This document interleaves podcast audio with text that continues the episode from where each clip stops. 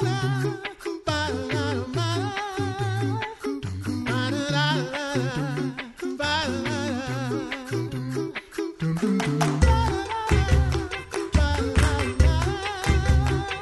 listening to the Coffee Hour. I'm Andy Bates. Sarah's away today.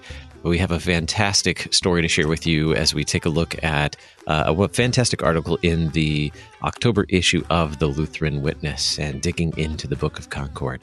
Thanks to Concordia University Wisconsin for supporting the Coffee Hour. Find out more about Concordia University Wisconsin at cuw.edu. Live uncommon. Joining me today, the Reverend Dr. Cameron MacKenzie. He's the Forest E. and Frances H. Ellis Professor of Historical Theology at Concordia Theological Seminary in Fort Wayne, Indiana. Dr. MacKenzie, thanks so much for joining me on the coffee hour today. I'm glad to be with you, Andy. It's always great to talk to you and to your listeners. You wrote a fantastic article in the October issue of the Lutheran Witness Unity in the Church by Confessing Together God's Truth, a History of the Book of Concord.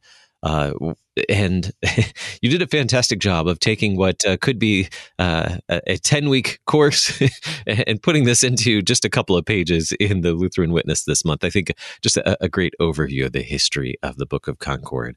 And uh, quite often, the Book of Concord is referred to as Concordia what does this word and, and we as you pointed out in your article the, the, you can't go very far without running into something named concordia in the lutheran church missouri synod what is this word concordia what does it mean well you know i think if people know what it means at all they're going to think of it as a synonym for uh, harmony or unity that's mm-hmm. actually mm-hmm. what the word does mean in the latin language what i think people probably miss a little bit is the fact that in the Lutheran Church, Missouri Synod, we've named all of these institutions, schools, churches, publishing house, Concordia, because that is the Latin name that we have assigned to the Book of Lutheran Confessions, that sometimes we also call in English the Book of Concord. So the way to harmony or unity through the course of Lutheran history has been uh, agreement on the truth of God's word as expressed in these definitive uh, statements that together we call the Lutheran Confessions or the Book of Concord or in Latin, Concordia. So, for, for the sake of making a, a clear distinction here, what is the relationship of the, the Lutheran Confessions or Concordia or the Book of Concord to the scriptures and how does that connect us, unite us all as Lutherans? Sure. Well, as Lutherans, we believe that uh, God has uh, revealed himself, his will for humanity, his directions for life, his promises of hope in the scriptures, in the Bible. So that as Christians, we want to be faithful to what he has revealed there in the scriptures. And because he has revealed himself in ways that human beings can understand and themselves can express, it's possible and desirable for us to say together what it is that we believe he has revealed in the scriptures. And that's what we do in these documents that we call the Lutheran Confessions. These are statements that we have agreed upon, express the truths that God Himself has revealed for us and for our salvation in the Bible. So, one of the things that we do at all of our schools, but I know especially here at the seminary, is when we teach the Lutheran faith, we will use these documents as expressions of our faith. But in every instance, we will demonstrate that what it is that these documents teach actually is expressed clearly in the scriptures themselves so that our harmony as Lutherans together is expressed in these documents only because they teach, they express, they speak what it is that God Himself has spoken in the Bible.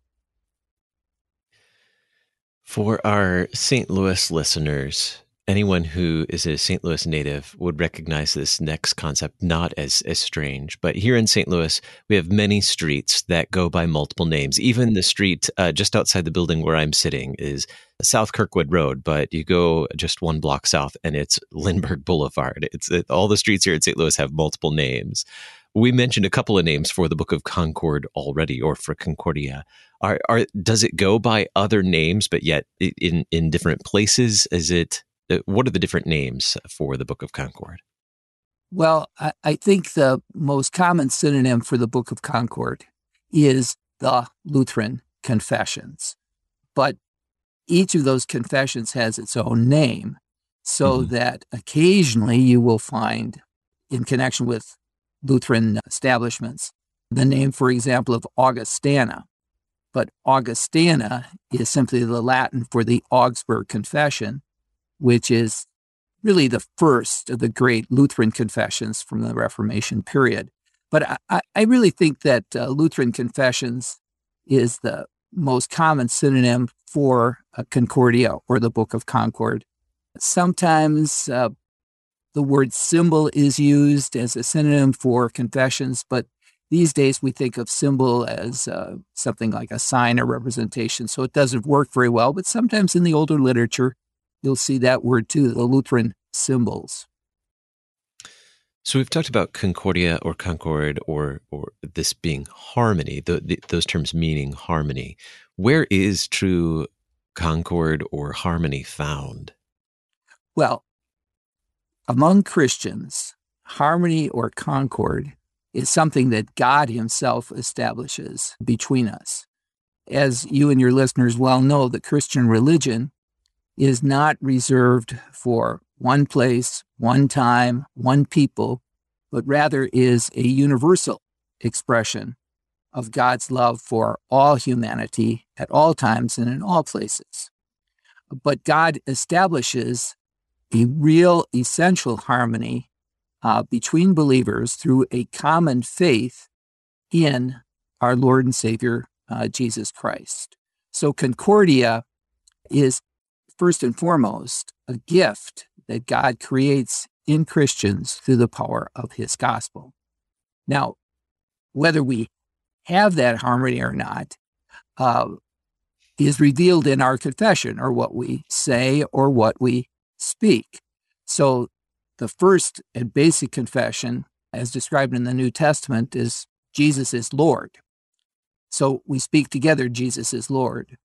But through the centuries, all kinds of arguments and debates have developed over the content of our basic confession as Christians. And so we have to go back to God's revelation in order to determine precisely how it is that God answers that we sinful human beings uh, have gotten confused about or argued about or have gotten wrong. And so the harmony of which we speak that God has expressed and that we express then in our confessions is normed by the scriptures. And so, in the particular case of the Lutheran Church, our history has demanded that we express this truth at particular times and places in then the documents that we have collected together in this book, the Book of Concord. So we have these Lutheran, excuse me, we have these Lutheran confessions, this Book of Concord how did it come to be? Who wrote these confessions? Who wrote this Book of Concord? That's a great question. there are 10 different documents in the book. Each of them has its own history. They were accumulated finally in 1580 as a collection of documents that together would define what it meant to be Lutheran and so would unite all those, especially in the German speaking world, all of those who saw themselves as the theological heirs of Martin Luther and his colleagues earlier in the century. Um, but each one of them has really its own history. In order to demonstrate that the Lutheran faith was not something brand new with Martin Luther, the confessors of 1580 made sure to include three documents from the early church documents which reflected the issues in debate in the early church, particularly the issue of who was the Savior, who, who was Jesus Christ, and what was the true God, the doctrines of the person of Christ, and then also that of the Trinity. And Lutherans, so therefore, were saying we confess the faith that Christians have always confessed in these three documents. But then in the 16th century, Luther, of course, initially squared off uh, against the Church of Rome on a number of fronts, but first and foremost, how it is that a person is saved, how it is that a person enters into a right relationship with God. So, a great deal of the Lutheran Reformation and these Lutheran confessions deals with that question How can I be right with God? And the answer, of course, of the scriptures is that God has made it possible for us to be right with Him through the saving work of Jesus, work that He offers to us in the Word and the sacraments, and work that we receive through faith, not by works, not by attitudes, not by anything that we do, but simply by accepting the promise that God offers. So that's a, a central question which is expressed and considered in the Lutheran confessions. But then that also involves things like the, the sacraments, what it is that we have or what it is that we're doing when we consecrate the bread and wine, distribute it, and eat it. This was controversial. Rome had taught that this was kind of a continuation or a re sacrifice of uh, Christ's body and blood, that the priest was adding to, continuing, or ever else you want to express it, what our Lord had originally done on Good Friday. Luther said, no, no, no, that's not right. Christ has done it all. And what God is doing is distributing the forgiveness of sins in this in this sacred meal. So again, that's something which uh, deserves a lot of attention. And then of course, since it was the official hierarchy of the church, the pope and the bishops, that issue has to get considered in the Book of Concord. What is the true church? What is the proper function of a clergyman? How do we get clergy? Uh, so that's another issue. So you've got justification, that is the idea of salvation through faith in Christ. You have the means of grace, the word and the sacraments. You have the doctrine of the church. And and all kinds of other issues that flow out of those central central concerns. So that's what you have in the 16th century documents, at least to begin with. Then later on in the Formula of Concord, we get a great deal of discussion regarding arguments that developed after Luther's death. And one of the things there that came to the fore was what is the true teaching of the sacraments over against not the Catholics, but over against other Protestants, in particular the Reformed. And when I say Reformed, I'm talking about uh, those uh, Protestants who would have looked at people like Ulrich Zwingli in Switzerland, in Zurich, or John Calvin in Geneva, who in some ways agreed with the Lutherans over against Rome, but in other ways disagreed with the Lutherans on, say, for example, sacraments. And there, the big issue was what is it that we receive when we eat the consecrated bread and drink the consecrated wine? Lutherans, faithful to what Jesus said, this is my body, this is my blood of the New Testament, believed and taught, therefore, that we participate with our mouths in the real body and blood of Jesus. Whereas the Reformed basically said, no, you've only got bread and wine. It might symbolize, it might even offer a kind of spiritual communion, but it's not really in the bread and wine that you would receive the body and blood. So that got argued about and that had to be expressed. But that in turn was related to another question, and that was related to the person of Jesus Christ, because the Reform said that since Christ was a true man, he had a true body, and a true body can only be in one place. And that place was up in heaven at the right hand of the Father. It was not here on earth in the bread and the wine. Lutherans, again, looking at the scriptures, said we need to be guided by what the Bible teaches. And the Bible teaches that the body and blood are there in the sacrament. So we can't restrict the humanity of Christ to a particular place because that humanity of Christ has been united to the divinity of Christ. Our Lord is God and man in one person. As a result of that, we would affirm that our Lord Christ, it, our Lord Christ, according to his human nature, according to his body, is wherever he wants to be. And in the scriptures, he told he tells us that he wants to be in the bread and wine. So that got argued about also in the uh, late Reformation period.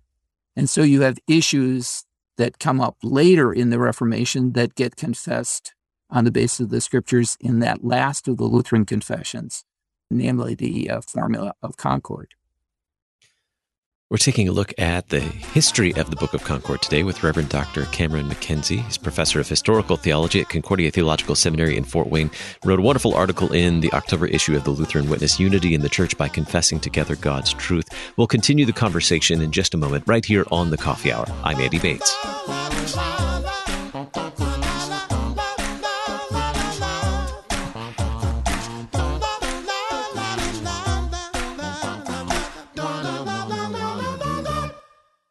You're a miracle.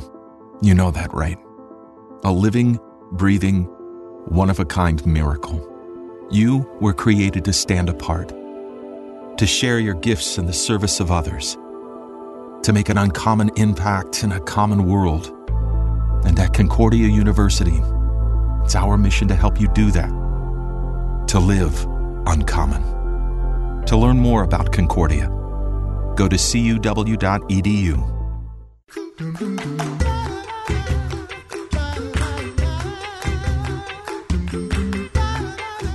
back to the Coffee Hour. I'm Andy Bates. Today, we are talking with Reverend Dr. Cameron MacKenzie. He's the Forest E. and Frances H. Ellis Professor of Historical Theology at Concordia Theological Seminary in Fort Wayne. Wrote an article in the Lutheran Witness October issue, Unity in the Church by Confessing Together God's Truth, a history of the Book of Concord. So today, we're digging into the history of the Book of Concord. And you've, you've really painted a great picture for us here, Dr. MacKenzie, of some of the issues that the church, particularly the, the Lutherans, the confessing Lutherans, what were some of the you know the issues that they were facing that in that time? Who were these confessors that wrote these lutheran confessions? Earlier you mentioned to you know the confessors in 1580 who were these confessors and and what role did luther have in writing these confessions?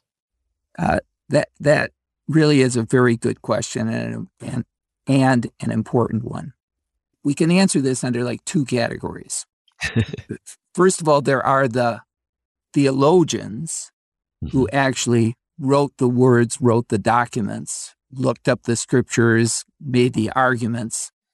And among those, the uh, principal ones are Martin Luther and his ally and friend at the University of Wittenberg, namely Philip Melanchthon. So, among the 10 documents that we call the Lutheran Confessions, Three of them are by Luther, and three of them are by Melanchthon. Luther's are probably the ones that are, at least the one of them, is most familiar to Lutherans, and that is the Small Catechism. Wrote that for the instruction of the German people, children as well as adults, on account of the fact that after the Reformation began and they started looking into the situation in the parishes, they discovered that most characteristic of the parishes was abysmal ignorance. Nobody knew anything practically about the basics of the Christian religion. So Luther put the small catechism together as really an instruction manual in the basics. But among those who didn't know anything were also the pastors. So Luther wrote an expanded version of the catechism for the instruction of the pastors. So we get two catechisms from Luther. They are the small catechism and the large catechism. And then a few years later, he wrote a set of articles that are called the Schmalkald articles or Smalcald articles. And though the history is a little complicated, it was simply Luther's uh, statement about the basics of the Christian religion that had to be held to if there were ever a grand meeting or a church council that would include Lutherans and Catholics. These these were the articles that one could not yield, one could not give up. Although at the end he includes a few things that you could argue or talk about. So three of them come from Martin Luther, and then three from Philip Melanchthon. Melanchthon is the principal author of the Augsburg Confession, which was that great statement of the Lutherans at the Diet of Augsburg before the Emperor Charles V himself. And then Melanchthon penned a defense of that confession when it came under attack from uh, the enemies of Lutheranism at that Augsburg Diet. And then a few years later, too, he wrote kind of a supplement to the Augsburg Confession because the original confession, though it dealt with the power of the bishops, did not deal with the papacy. And so Melanchthon added, for the sake of uh, the church, a treatise on the power and the primacy of the Pope. So theologians like Luther and Melanchthon were responsible for penning the documents. But in a very real way, it was the Lutheran lay leaders who actually turned those statements into confessions because they were the ones who, at Augsburg, for the first time in 1530, they were the ones who presented this confession to the emperor of the Holy Roman Empire. It wasn't Melanchthon who read it, it was instead the chancellor of the Elector of Saxony who read it. And it wasn't Luther who signed it. It was the princes of the empire and representatives of a couple of imperial cities who wrote it. So they become confessions, not because theologians write them, but because these Lutheran lay leaders confessed them and made those words their own. Now, that's the basic story of the earlier confessions. The formula of concord is very similar. That's the one from 1577, the last of these. There were lot there was lots of conflict after the death of Luther. And this conflict tore apart the Lutheran territories. Everybody was claiming to be an authentic Lutheran follower of Luther, but not everybody was. So there's a lot of arguing. And the theologians are at the forefront of those ar- arguments. But again, it's the Lutheran lay leaders, the princes and rulers of these territories concerned about the well being of their church, who take the initiative in saying, we've got to end this. And so they push the theologians to preach the sermons, write the documents, and finally to articulate what it is that the Lutherans believed, taught, and confessed about all of the issues that had emerged since the death of Luther, put it together in a formula of concord. This one theologians did sign, but it's the lay leaders who made these the official, or made this the official teaching document confession for the church in their territories. So once again, you have theologians making the arguments, but you have lay leaders turning those documents into confessions of the Lutheran Church. And I think both things are still important. You know, pastors and theologians proclaim, teach, and so forth, but we need lay people to embrace and continue to speak, confess, witness, and live according to those same teachings uh, from the Holy Scriptures. So the confessions, just as important as they were in uh, 1580 as they are today for us, particularly as Lutheran Christians, how do we how do we study how do we bring these lutheran confessions into our our daily study our daily vocation so that we we understand what we as Lutherans believe, teach, and confess? Uh, there lots of ways in which to learn the truth and to uh, articulate it, but I would like to recommend one particular work. This is a publication by Concordia Publishing House that the late uh, Reverend Paul McCain had a great deal to do with, and that is the reader's edition of the uh, Book of Concord. This is a collect it's the Lutheran Confessions with all kinds of notes, helps, introductions, explanations designed for lay people. Lots of pastors use these in their Bible studies, but lay people can get a hold of them, read them, and they're very understandable and usable. So I recommend that in particular in connection with the Book of Concord. We have a great resource here at KFUO. Pastor Sean Smith hosts Concord Matters here at KFUO. It's on Saturday mornings at uh, 10 a.m., and you can also get it on podcast. It's a fantastic resource for helping us work through these Lutheran confessions. Current series right now is the Catechized Life. It's a really helpful resource for studying the confessions and, and understanding what they mean for us today as well. Uh, well, this is just, I enjoyed your article uh, very much so in the October issue and have enjoyed the chat that we've gotten to have today as well. Thank you so much for being my guest today, Dr. MacKenzie. Thank you very much, Andy, for having me. I enjoyed it as well. You've been listening to the Coffee Hour. I'm Andy Bates. The Coffee Hour with Andy and Sarah is a production of KFUO. To support the Coffee Hour and KFUO Radio, visit kfuo.org. You can also text KFUO to 41444 or send an email to gifts at kfuo.org. And you can call us at 800 844 0524. KFUO. Christ for you, anytime, anywhere.